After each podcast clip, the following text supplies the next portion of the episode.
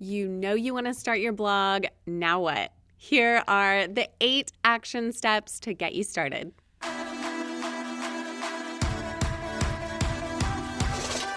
Hello, I'm your host, Rhonda Jenkins, influencer marketing expert, event planner, lifestyle blogger, and founder of the Blogger Brunch. This podcast is all about empowering women through community and marketing resources. So get ready to take some notes and let's go. All right, welcome back to another episode of the Blogger Brunch podcast. Today is a part two of how to start a blog.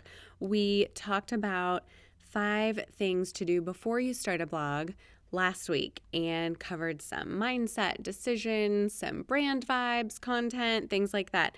And if you've got all of that covered or you've sent it to a friend who is starting a blog, here is the second part of that. I've actually got eight action steps for you to take. And as I was writing the outline for this episode, I was like, oh, dang, this is a lot of info. So we are going to fly through this.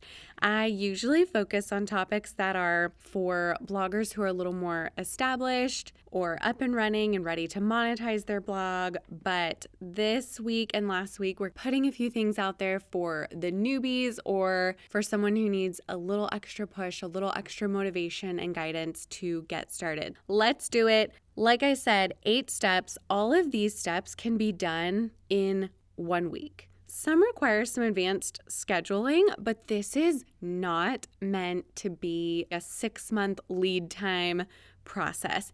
These steps are for someone who is ready to act, ready to stop thinking about it, ready to make moves, and I have outlined them in the exact order that I want you to do them for success. Again, if you know someone who's like, oh, I think I want to start a blog, stop right now and text this link to them. Please, it will help them. First thing, buy a URL. Pretty easy, right? If you're going to have a website, you need a website. Okay. Last week, we went over oh, you need to talk about content. You need to think about content, hobbies, what problem you solve for people. What do people come to you for? We're thinking about that. What's your name? What's your website name going to be? When I first started blogging, very cutesy titles were in and trendy, and stilettos and cashmere, cupcakes and sparkle, very cutesy stuff. And I'm like, you don't even wear stiletto. Like, what? Anyway, that's not the case anymore. Thank goodness. Most people use their name or maybe a nod to the topic or niche that they're going to be covering. Think about that and think about are you going to want to change it in a year? My blog name is The Skinny Arm, which is a funny story. And that was the pose that I used to do in every photo that I took. I had one hand on my hip and I would do the skinny arm pose. And so that's where my blog name came from. And my little tagline used to be The Skinny on Food, Fashion, and Fun.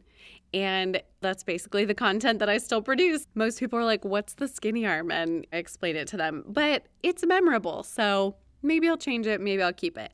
Anyway, I'm going to recommend that you go through Bluehost to buy your URL, and they have a Bluehost and WordPress collaboration. There have been many blog host providers over the years. WordPress is probably the most popular and the one that I would recommend for you. So, in the show notes, I'm going to include the Bluehost and WordPress referral link that I have, and I believe it gives you a discount I will have to check if that was time sensitive, but I'm going to link it for you in the show notes. And I will just say this hire someone if you can, absolutely. But I also don't recommend sinking a ton of money into something that you may or may not hate after one month and you want to stop blogging. I'm going to recommend that you buy a template, do not customize it too much, make a few tweaks, and don't waste time on anything that's not a priority. You buy your template and you customize minimal, minimal customization. Second thing, you've bought your URL. Now what? Branding, set your vibes. Again, I'm flying through these. You have to sit down and think about what's your vibe? What do you want people to experience when they visit your page, when they visit your blog? What's the tone? What's your writing style? What's your photo style? All of these things. But this is maybe one of the most important things you could easily skim over. And I don't want you to. I want you to think about your branding and your vibe. So this could be colors, fonts, overall feel. And again, it could change very soon. So don't spend too much time on this, but pick something that you like. I'm currently working on kind of a tweak of some branding and some vibes for the blogger brunch, and that's okay. It's one of those things where pick something you like for now, and if you need to change it later, that's fine, but pick something you like and stick to it. Third thing, you've bought your URL, you've got an idea of your branding and your vibes. You have maybe used Canva for that. Hint, hint. We'll talk more about that in a future episode. Third thing, plan content. I don't mean you need to have a year's worth of content mapped out and every topic for every holiday and weekend of the year. If that's your style, fine. But I just mean don't start without a rough plan of maybe the next month or so of content. So if you've decided you're going to do one blog post a week, okay, let's think about what are those first four? How can you just execute four posts and maybe two or three corresponding Instagram posts that go along with those. We want to keep it simple. The goal here is get it done. It does not need to be perfect. Done is better than perfect in most cases, especially when you are starting a blog. But think about what are those first few topics you want to cover. I should mention if you need a little help with content planning, go back to episode 34. You may see it in other places at thebloggerbrunch.com, but episode 34 for sure has a link to my freebie content planner. And then I'll also link it in the show notes for you just for a quick download. But that episode will help you kind of map out some content ideas. If you're struggling to narrow things down, that would be a good one for you to listen to. Plan content.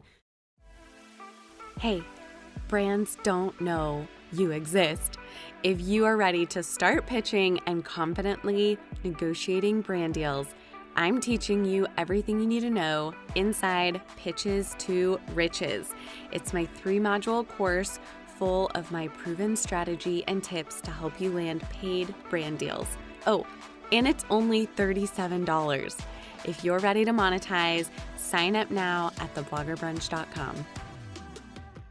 Fourth thing you're going to do when you're starting your blog, you've got your URL, you've got some branding and vibes down, you've got an idea of the content you want to lead with. Now what? Now you're starting to execute. And number four is a branding photo shoot. I know that sounds a little scary. A lot of people are hesitant to spend money on a photo shoot right when they start, but I am never going to push someone to always have professional photo content or always have professional video or you need professional photos for every piece of content. No, but I am going to recommend that you do a branding photo shoot to help you wrap your head around content production right at the beginning. So, for this branding photo shoot, it is just a photo shoot and it kind of represents your theme or your niche, your content topics. If I'm a DIY home blogger, my very first branding photo shoot might be in my home I might do a few photos with some tools. If I have a workbench, I might do some photos there. I might pose with, you know, a hammer and I'm in action, some fake action shots. That's the idea. So think about those themes and those content topics that you're leading with, and then think about what photos might tie in what photos would represent my brand. This is just super helpful to have on down the road as you get started. Helpful for overall vibes, helpful for future content planning, and it definitely removes some of the anxiety around getting images to post online. And you think, I need a photo, I've got to go take this photo, I've got to create content. Okay, you've already got it done. You've got a folder of usable images just waiting for you. I think that is the fourth step and a huge, huge help. Fifth thing after your photo shoot, you're going to build your Instagram foundation. If you are using an Instagram page that was previously a personal page, awesome. If you are starting fresh, Great, there's no wrong answer. But we want to build your Instagram foundation and make sure that your Instagram bio and your social media presence will match your website presence and that branding and those vibes that we've just set. Things on Instagram that you're going to focus on your bio, your profile photo, your highlight covers, things like that. Very, very easy, but you can get hung up. And I'm the same way. You're like, oh, I've only got so many characters. What am I going to say? How can I summarize my whole life, my whole brand? It can be tough. I get it. So, I am going to direct you to a past podcast episode, and it is how to refresh your brand in under an hour. That is episode 24. So, go back and listen to that. It is quick, down and dirty. Here's what to change, here's what to look at, and then you come away with a fresh brand and online presence. So, I love that. So, you've built your IG foundation. Now, what? Number six start a newsletter. What? I don't even have my first blog post published, and you want me to start a newsletter? Yes. Here's why even before you hit publish on your first blog post, you can absolutely be capturing emails. And that's important because who's reading your first blog post? No one, unless you send it to them. Before you even hit publish on that blog post, you are gathering email addresses from people who are interested in your content. So for this, run away from MailChimp, okay? Do not use MailChimp. I'm to recommend FloDesk. I'll have a link for you in the show notes, but that is the easiest, easiest mail provider. You can create beautiful emails, super, super easy to use, I promise.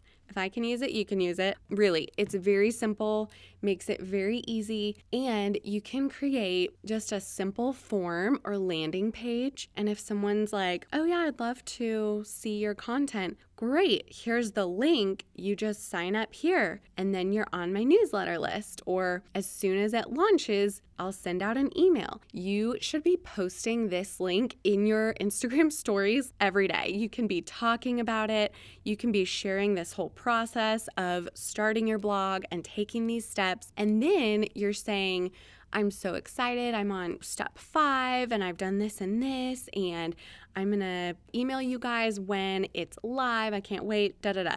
And you should just be talking it up every day. So, absolutely start your newsletter, start your email list before you even hit publish on your first post. That was number six. What's next? Number seven, build out your website and publish your first post. Those were originally two, seven and eight.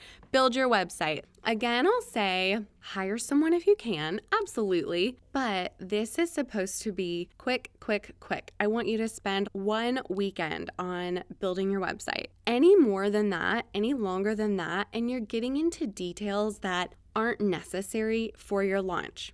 I personally like to get in there, do it myself, figure things out on my own, and then I have an idea of what I want, of what I need, and then I can hire someone to maybe do updates to my website in the future or something like that. But I think it's helpful to have a little bit of knowledge that comes from working on your website yourself and knowing that process before you hand it over to someone else. Number seven, you're building out your website. So you're adding maybe a logo, maybe just a text in a certain font of your brand name. That is a super simple header. Absolutely, it'll work. And, you know, customizing maybe some website colors, you're spending a weekend on this. Do not make this a perfection process. Doesn't need to be perfect, just needs to get done. Number seven, once you've built out your website, then Number eight, you can hit publish on your first post. After all of those things come together, you should really have a grasp on okay, I just built this. I made this brand and now I'm doing this thing and it's so cool. You should absolutely celebrate it. So once you hit publish on that first post, you are share, share, sharing. It should be like you just had a baby and you are sending anyone and everyone who will listen a baby photo or birth announcement, whatever you've got. You're sending it. So you text that link to everyone you know, you share it on Instagram, on every social channel you have, and just know it's not perfect and that's okay. This is something that I didn't do. I was so scared that I was doing it wrong, that it didn't look good enough, it wasn't perfect. Again, this was 10 years ago, and the resources back then were not what they are today. But 10 years ago, I just had a couple things to look at, and I'm learning HTML code at 2 a.m., trying to piece things together. I knew that it didn't look great, and I was really struggling because I really wanted it to be perfect. And so I didn't share, I didn't send it to people, and I should have. Looking back, I'm like, that was dumb. People just liked me and they wanted me to do well. So, same goes for you. Absolutely do not wait for perfection. Send it out. People will be so, so happy for you. I'm excited for you. Send me a DM. Tell me the name of your new blog, your new Instagram. I'm super pumped for you. I hope this podcast inspires you to finally take action and make your moves and start your blog. And We'll see you next Wednesday. As always, thanks for listening to the Blogger Brunch podcast. You can find the link to today's show notes in the episode description, and you can always find more resources and ways to grow your brand at thebloggerbrunch.com and on Instagram at thebloggerbrunch.